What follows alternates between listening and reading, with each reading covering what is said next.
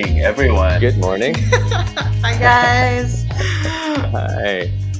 Um, so, who's talking right now? Who are we? What are? What is all this about? Um, we should probably provide some context. Just a little bit. Carmel, you, you can. Me? Okay. Uh, I'm Carmel Lorino, and I am with Kalsada Coffee. I am currently in Manila, and this group we're calling what are we called? Jungle Coffee. Collective? Jungle Coffee. Yes. Is it Jungle Coffee Collective or Jungle Coffee? No, I think it's just Jungle Coffee because Okay. Coffee Collective makes me think about Europeans. Those guys. yes. Yeah. It's the Jungle Coffee Group. Hashtag. yeah, they are not not at all in the jungle. but they but Um, they, they can be our clients eventually. Yes. Yeah, hopefully they'll buy coffees from our jungles. Okay, so we can't make too much fun of them. No. if, if No, we still can. we, we want to send them samples. Yeah, and I think every by now everybody's got a pretty good sense of humor about everything in themselves. and if they don't, I probably don't, wanna- want to be their friend. Okay. Exactly. Um, and I'm joined here by my two jungle friends, um, Will Frith and Wowdy Hey. Fitzwin. Will, what's going on with you? Um, I'm currently in beautiful Ho Chi Minh City, aka Saigon, Vietnam, aka Nam, um, and I'm enjoying a nice cup of iced coffee because it's hot. I am having one of those too. Ah, that's cool. I'm um, I represent Coffee Wise, a company called Building, and we do all kinds of activities. I'd say up front we're a co-roaster or co-roastery, and then um, we do all kinds of other things using this space as a headquarters. Wowdy, where are you? Okay, I am a co-founder of a company called Beanspire Coffee. I basically do the same thing that Carmel does, but in Thailand. Uh, I export Thai coffee and process some coffee, work with farmers to, to get the quality up to an exportable uh, standard, and then you know send some of those coffee to the U.S., uh, to Europe, to Japan, to New Zealand, uh, this year because of COVID, we we I, I had to work harder to find new markets. So so this year we'll be exporting to China and Australia as well. Yeah. So so that's what we do. That brings a question up for me, actually. Um, so when or if we get back to some sort of like new normal, Yeah. um, and suddenly you've got all these new customers, um, what do you think? I mean, what do you think the result of that is going to be? Is it going to be like a mad rush to buy up all these good coffees you've been selling here and there Mhm. from your entire contacts list Yeah. suddenly?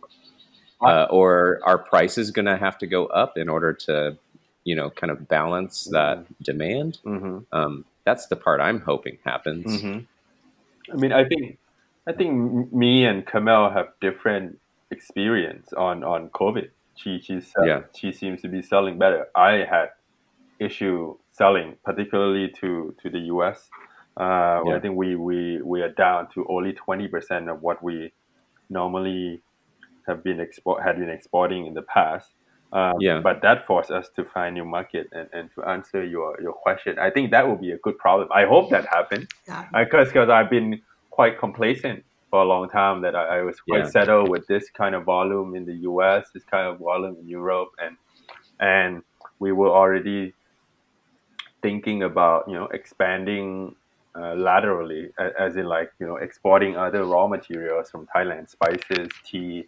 But it, this, Yeah. this this COVID thing because we had a lot of stock left over, so I had to to to send more samples to people because everyone the, the my strategy was everyone was you know people who were buying 10 bags 20 bags 30 bags are now buying you know one two three four five bags Yeah. of just yeah just to keep the connection but their, their volume uh, way way down so so we were trying to send uh, a lot more sample not just to more to the us but to through to anyone who who would be willing to take a look at the sample so we sent some to china some to uh, some to Australia, uh, but then but then and and a lot of them. Then these countries seems to be seems to be handling COVID better, so they they actually are buying more than what I was expecting they, they would buy. So so yeah. I, I hope I hope that rush that you said would would come. And then I think I think that the supply should have no problem. I think it's more just the just the demand that that we we want to know in advance. I think what COVID is creating is, is that uncertainty, you know, of not uh, harder to predict what, whether we produce and whether we can sell all of it. I think that's that's the toughest part for an exporter. I think. And, for sure. Yeah. And I think too, like for each of our origins, right? Like I think our target audience and our target market is so different. Um, and I think Foudy, you guys have a lot more coffee produced and a huge mm-hmm. local market that drinks Thai coffees, right? Mm-hmm. Um, and I think you guys had been kind of leveraging this uh, Foudy, if correct me if I'm wrong, like leveraging Thai as like a new export origin, but also um, competing with existing specialty coffee out there, right? In terms of pricing and volumes. Um, whereas like our product is super niche and we don't produce a whole lot, right? So our target market and audience have been ones that have ties or connections to the Philippines, um, Filipino Americans or Filipino Canadians or those in Europe. Um, but there's there's been that connection to this um, diaspora, um, which has been unique, and also they've been willing to um, support us from the beginning, whether our coffee is super expensive. Um, and I think for us during COVID, that's been the community we've been able to maintain, um, and they were willing to purchase more, right? So, um, but I think once we reach a certain level of volume, I think our our um, our expectations or other expectations of a larger uh, market will be will be different. Um, but at the same time, I'm also like, is that is that going to be our end goal for Kalsada, right? Um, mm. So that's just a question for us, I guess. And yeah. well, like in Vietnam, it's you know, you guys have a huge local market. How is you get? How are you guys yeah. different from like the Philippines or Thailand? Um, I I think it's so funny how the three of us kind of act as a bridge for one another because um, most I'd say nearly 100% of my activity is focused domestically. Um, I do get a lot of inquiries from contacts in the US and Europe, um, sometimes Australia, uh, about Vietnamese coffee, but um, that hasn't been my focus. And the demand here has been adequate to keep prices kind of, you know, at a nice level for the producer and to keep the diversity of, of coffees, or at least Arabica coffees and um, beginning to be a diversity of robusta coffees here um, to kind of in the market and in production at that high value level that the producers expect for that amount of labor. But uh, you know, the ch- I think the unique challenge here is we have been looking at export, um, but our challenge is kind of the I think would be a, a bit different because everything here is super industrial in scale. Um, and so doing micro lots or shipping tiny amounts here and there outside of the country becomes super expensive um, on top of the cost of the coffee. Um, and so we're kind of dealing with maybe an opposite sort of issue because Vietnamese coffee is everywhere around the world. It is in all of the big commercial brands. Um, but nobody knows it and there's no identity to it. And so um, peeling back those layers is kind of I, I guess I'm dealing with more of like a forensic problem, and you guys are dealing with like an uh, establishment sort of problem, if that makes sense. Mm-hmm.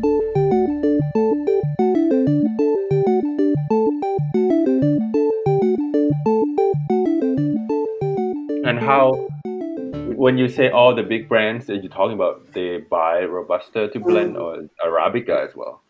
A little bit of both. Um, I would say like the the the big brands that I know of who are buying Arabica are like exporters. Um, the big brands who are buying a lot of Robusta are are um, co- consumer brands like um, Nestle, Smuckers buys a whole lot, um, and then uh, a few other uh, like just Mm. commercial brands. But I would say Smuckers and Nestle buy the the majority, uh, um, uh, like a mass, probably. I don't want to put a number on it because I'm not looking at any data, but Mhm. I'd say like if somebody told me 40 to 60 percent, I would believe it without any hesitation. Mm. They're buying a lot of coffee. I read somewhere that Nestle was buying something like 25% of Vietnam's production. Wow. So, um, and then you can imagine all the small coffee brands that aren't actually independent brands that are under the umbrella of Nestle or Smuckers or, Mm. you know, Tchibo or Mhm. whoever else. Um, and so, you know, Vietnamese coffee is making it to a lot of places. It's just, you know, with no with no traceability. Uh, does that does that affect like the reputation, the brand itself? Yeah, it, it's an added challenge because it's not one of it. You know, from a cupper's perspective or a buyer's perspective, it's it's not a it's not a situation of discovery like it would be for um, Philippine or Thai coffee. You know, where they're like, "Wow, I didn't even know that they made coffee." Um, this is more of like kind of a backwards looking thing, like, "Oh, this is Vietnamese coffee. It's not as bad as I thought." Um, so we're dealing with like a terrible reputation for quality um, if anyone knows anything about the coffee Yeah. to begin with. I guess you guys also have like new up and coming brands like Nguyen Coffee Co. Right? Like you, you know the founder of that, and it's kind of like rebranding and reshaping people the identity of Vietnamese coffee. Um, and it's interesting to see that for me on like on Kalsada front because we started as a roasted brand um, in the U.S. when we first launched in 2014, and then we Yeah. pared back that approach, knowing that we actually needed to focus more on the farm level because that's where really we needed to have more quality product, and then investing in communities and creating wet mills, and so. Um, it's been interesting to watch a brand like that um, have a kind of a very solid like following you know Yeah, I, I, I you know I think Sarah is a lot smarter than the three of us because she started Nguyen Coffee Supply without the word or with at least without all the baggage of specialty coffee. Yeah. She was just focused on the culture and representing it correctly and kind of from a doing it the best we can kind of perspective Mhm. rather than this is the top 1% of coffee in the world. Um, Mm. And so she didn't have all of those hangups that specialty people would about, you know, expected flavor profiles, um, and you know, this is this is tasting a little faded, or this one is tasting a touch musty. It, she just took the product at hand and made it as good as it could be, and she found an audience for it. And you know, luckily, she has a background in digital marketing and she's also very culture oriented. So she has a big network in the Vietnamese American diaspora, especially in the you know New York and the New England area. Mm. Um, so I think that's been the key to her success. Is she just didn't play around in this puddle of, you know, I would call it like the the ivory tower of coffee. She she went straight for the people yeah yeah and I, Mhm. I think that's where she really um, she really unlocked the formula for herself.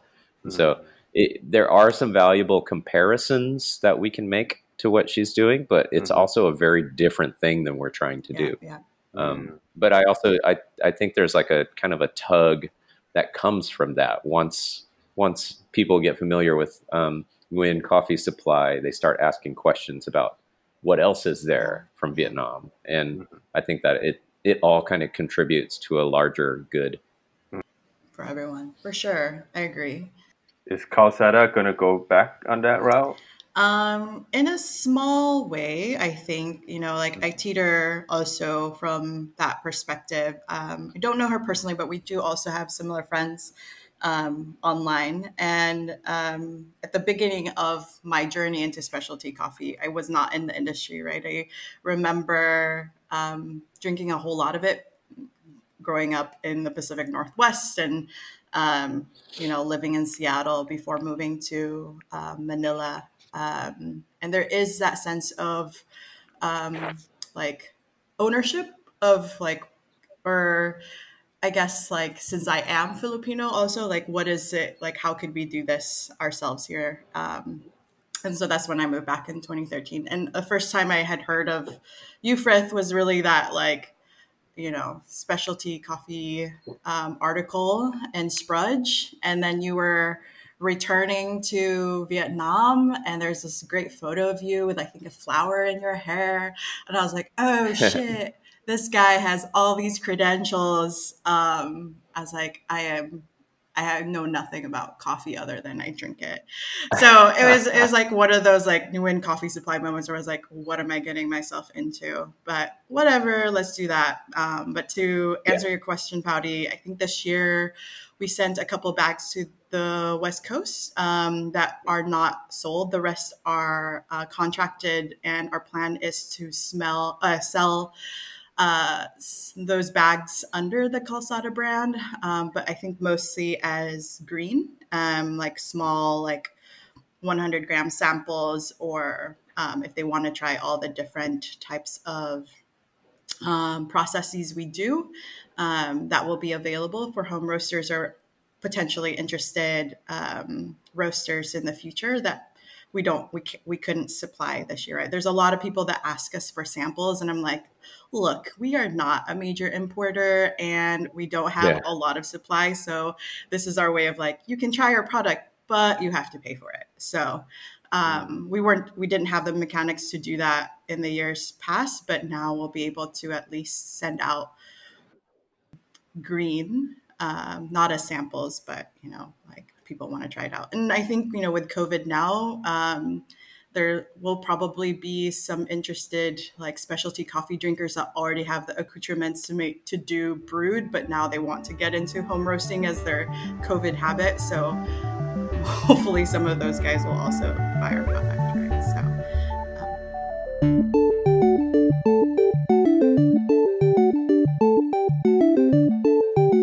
I want to talk about something that you just mentioned, which is the uh, purchasing samples mm-hmm. thing. Yeah, that I, I feel like there's like a quite a lot of uh, I don't know. There's some complex injustices wound up yeah. in samples for green coffee, and I feel like why does that that cost always end up on the producer? Sure. And like sending a sample from Vietnam to the US, um, you know, we were just looking at something like under two kilos of uh, green coffee going to the Midwest, and it was going to end up costing us something like 150 US dollars. Yeah. yeah. And to me, that's just like, that's the entire margin for these three bags of coffee we're trying to sell. yeah. You know, like, yeah. that's because I, when I when I have to do that, then I I have to justify to myself that the buyer will be big enough to at least buy more than three bags. So I ask for at least five bags, but there is still mm-hmm. that risk of them not buying it. Yeah. So that's, but then but then yeah, to send samples, I feel like you you really need a potential to for the buyer to buy a yeah. lot. And for us, it's like I stopped playing that game. I think the first year or two. Like I think there was at the beginning, like this like we are new we should be sending out samples and giving them out and then it was just like got costly right and then you have no idea if these yeah. people even like roasted or tasted it yeah. and then mm-hmm. we got more cautious and i got more brave and i'm like if you want yeah.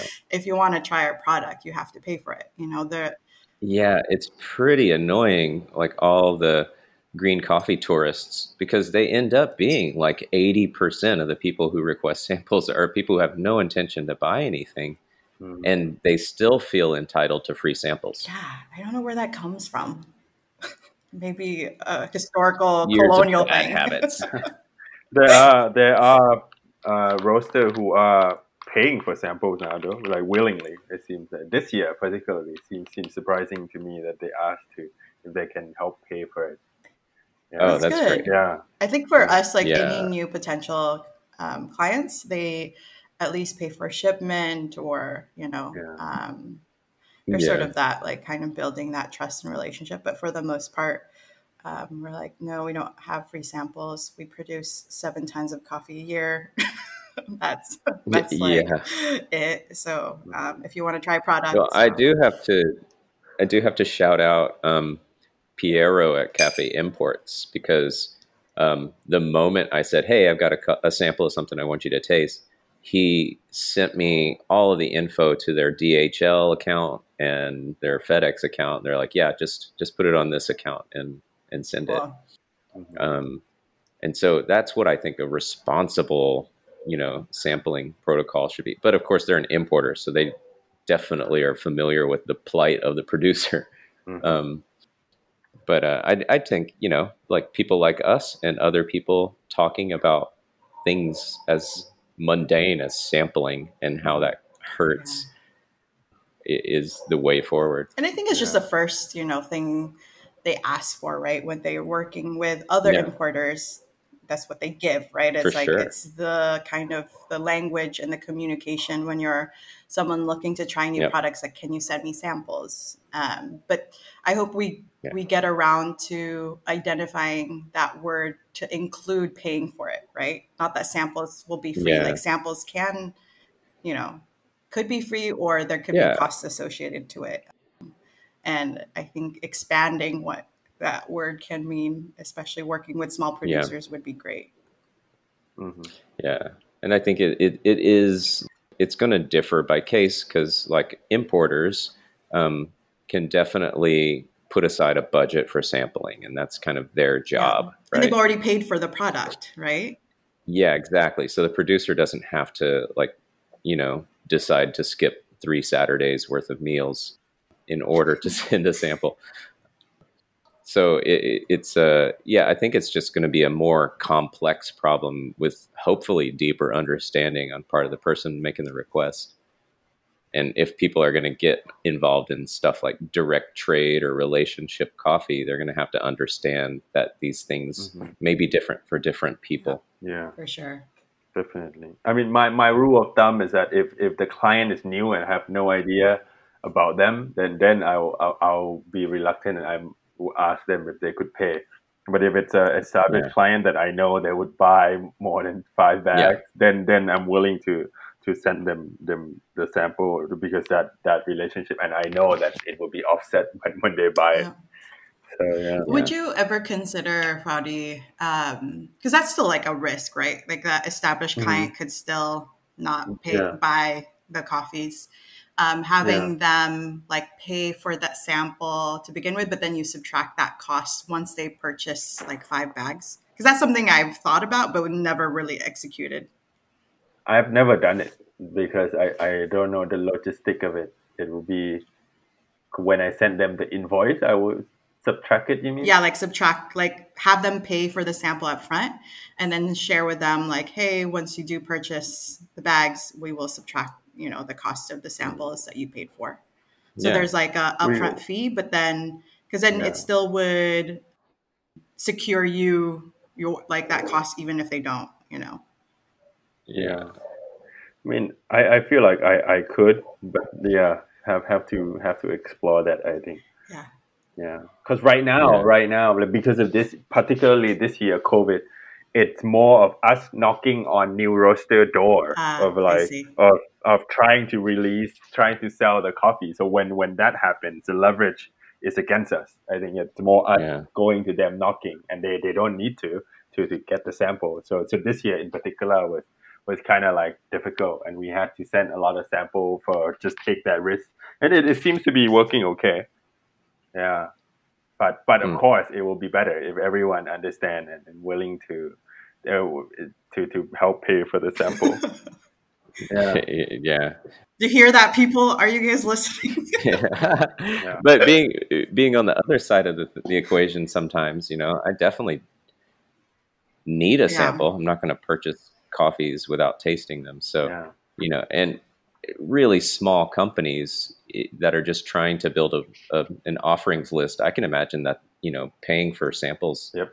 Every time can Yeah. be a bit cost prohibitive. So yeah, um, I think maybe we're just like kind of in a period of realignment as an industry, and people are maybe starting to dial back and get some more realistic expectations about what kind of buyers their company can be. Yeah. You know, like it's easy to slap direct trade on on a bag, but it's really hard to make it an equitable um, sort of yeah. purchasing system for everyone. Yeah, one one strategy that I, I did was that I sent everything to to my brother. He's still there in the US, and then yeah. I sent I sent like a lot, and then so I just pay for it once, and then have them dis- distributed using using USPS, like a cheaper mail yeah. in the US. Yeah, yeah so that sure. that kind of helped offset the cost a little bit.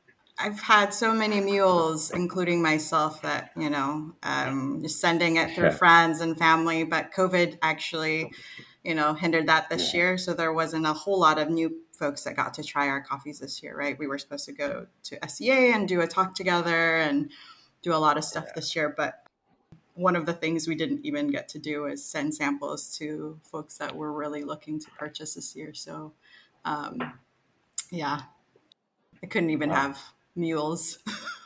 that would have been cheaper to have. Uh, I think I've had a friend yeah. like sort coffees in Seattle, and I sent him like, you know, some like Sweet Maria's blog link talking about what primary and secondary defects are. oh man! Uh, shout out to my friend Joseph in Seattle. God bless you, Joseph. God bless you. Oh man, oh, that was fun. Carmel, are you are you listing your your green offering on other importers' website as well, or is it direct um, to Kalsada only? It's just direct to Kalsada only. So people can go to your website yeah. and then just order and order from there. Um, I've toyed around with also doing a roasted offering, but I think since we have a lot of other brands that not a lot, but we there's brands that have purchased our coffees um, in the U.S. So what we'll do on our website is just have a link to our wholesale partners and where folks can purchase our coffees.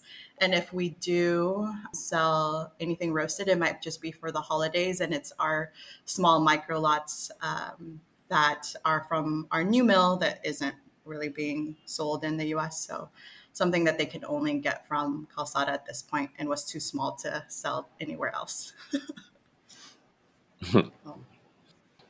wow. So it seems like the three of us have a lot of stuff to talk about. And I think that this is such a like a, a, a good exploration as to like what the next few um, conversations could be about. And I think we're all three in a very unique position of being in countries that are both producers and consumers mm-hmm. um, at all levels. And um, I, I, think there's a lot of interesting stuff there that we can start talking about in the future, yeah. of course. We're coming up on half an hour. So I think that's a pretty that's a pretty good yeah. conversation to subject people for to. Sure. Mm-hmm. Thanks folks for listening. Yeah. So how about we uh, just kind of like say goodbye to people with our like ways to look us up or contact us on social media or whatever our preferred mm-hmm. communication methods are. Mm-hmm. Why don't you go ahead, Fadi? Yeah, you can follow us on Instagram uh, at Beanspire Coffee, B E A N S P I R E Coffee and then yeah, drop us you know question or what you want to hear us talk about. We're like like Will said, we're all at origins that also have quite sophisticated and up and coming consumption demands as well. So a- any question, any topic you want us to cover, I would love to to hear from you guys. That's right. Carmel, tell us about Sure. Um, you can also follow us on Instagram at Kalsada Coffee, K A L S A D A. And um, same URL for Facebook. And then our website is kalsada.com. And yeah, send us um, some questions or topics you'd like us to cover.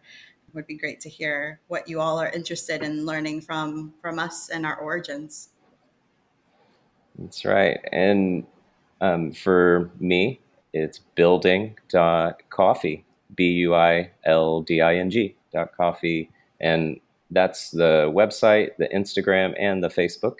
And um, I think the three of us are planning to maybe, if this warrants the effort, getting a Jungle Coffee uh, social media account or some sort of something um, going. We should We'll we see. should at least launch our our really cool illustration poster. right. That poster needs to be seen by the just world. needs to be seen by the world. This is the reason why we actually started sure. this podcast is for that Yeah. poster. For that's true. Yeah, I, I think you need to explain wha how that poster came about first, because we were gonna have event as the SCA, Yeah.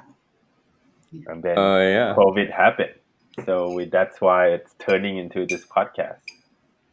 That's right. Yeah. So good things can come out of bad things. It's quite all right. True.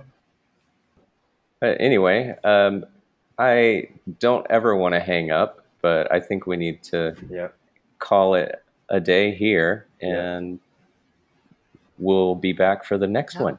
Thanks, guys. Thank you very much. Thank you. Cue the music.